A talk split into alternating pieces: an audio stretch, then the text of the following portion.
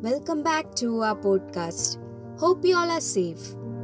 We are hosting a poetry contest. Please do participate. Link is in the description below.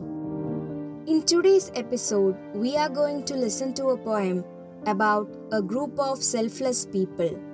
They are none other than doctors. They risk their own lives to save our lives. They are soldiers fighting several invisible enemies. Let's listen to our poem. Angels. I asked my mom if angels are real. She looked at me and smiled. Come, I'll show you, she said. She took me to a place not so ethereal. There were so many sick people. I was so confused, yet I kept my hope. Then I saw people wearing white coats treating the people. I was taken aback by their compassion and their selfless service. I was so impressed and had gone speechless. I looked at my mother with satisfaction.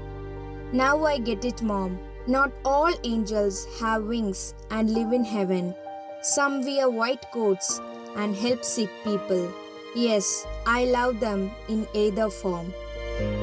Hope you all enjoyed the poem.